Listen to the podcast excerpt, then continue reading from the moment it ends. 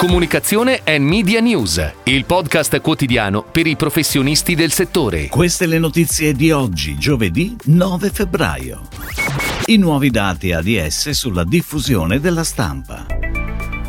Netflix Italia campagna con Publicis Italy Le Pub durante Sanremo. Mutti con la nuova campagna presenta la linea di zuppe fresche. Veneta Cucina e Comunicazione Multicanale per il nuovo spot. Rizzoli Education lancia Glow Up, una campagna di empowerment. Sono stati pubblicati da ADS i nuovi dati mensili stimati dagli editori riferiti al mese di dicembre per quotidiani e settimanali e al mese di novembre per i mensili. Al primo posto tra i quotidiani si conferma il Corriere della Sera e per il terzo mese consecutivo al secondo posto troviamo il Sole 24 Ore.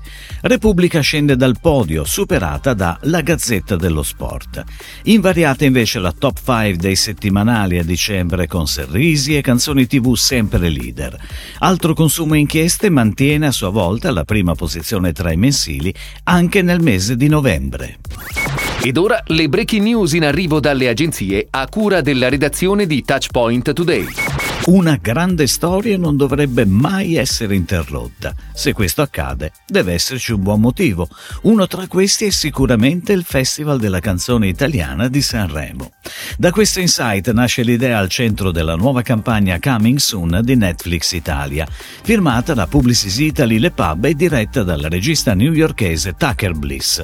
La campagna vede la partecipazione di noti talenti italiani, del calibro di Luisa Ranieri, Matilda De Angelis, H. Zero Calcare, Giacomo Ferrara e Christian De Sica. La campagna integrata è pianificata da Group M durante i break di Sanremo e sui social. Mutti inaugura un nuovo capitolo della campagna Ogni giorno e presenta la sua linea di zuppe fresche, un'inedita categoria per il brand che ha come punto di partenza il prezioso pomodoro italiano che la famiglia Mutti porta dal campo alla tavola. La creatività del progetto è firmata McCann, partner di riferimento del brand Mutti, che ha scelto di proseguire nella scelta musicale del celebre successo di Renato Raschel, Il piccolo corazziere, realizzando una nuova versione del l'incalzante parodia diventata un tratto distintivo delle comunicazioni Mutti. La campagna include una pianificazione TV, digital e social, con il coinvolgimento dei canali ufficiali del brand per amplificare al meglio il progetto. Veneta Cucine presenta la nuova campagna Spazio Aumentato, ideata e prodotta dall'agenzia creativa More Than 30 Seconds e diretta dal regista Jacopo Carapelli. Il film strutturato in due parti esalta la bellezza estetica, l'armonia della progettualità degli spazi e la multifunzionalità di una Veneta Cucine, mostrando come uno spazio tanto bello da guardare possa anche e soprattutto essere intensamente vissuto ogni giorno.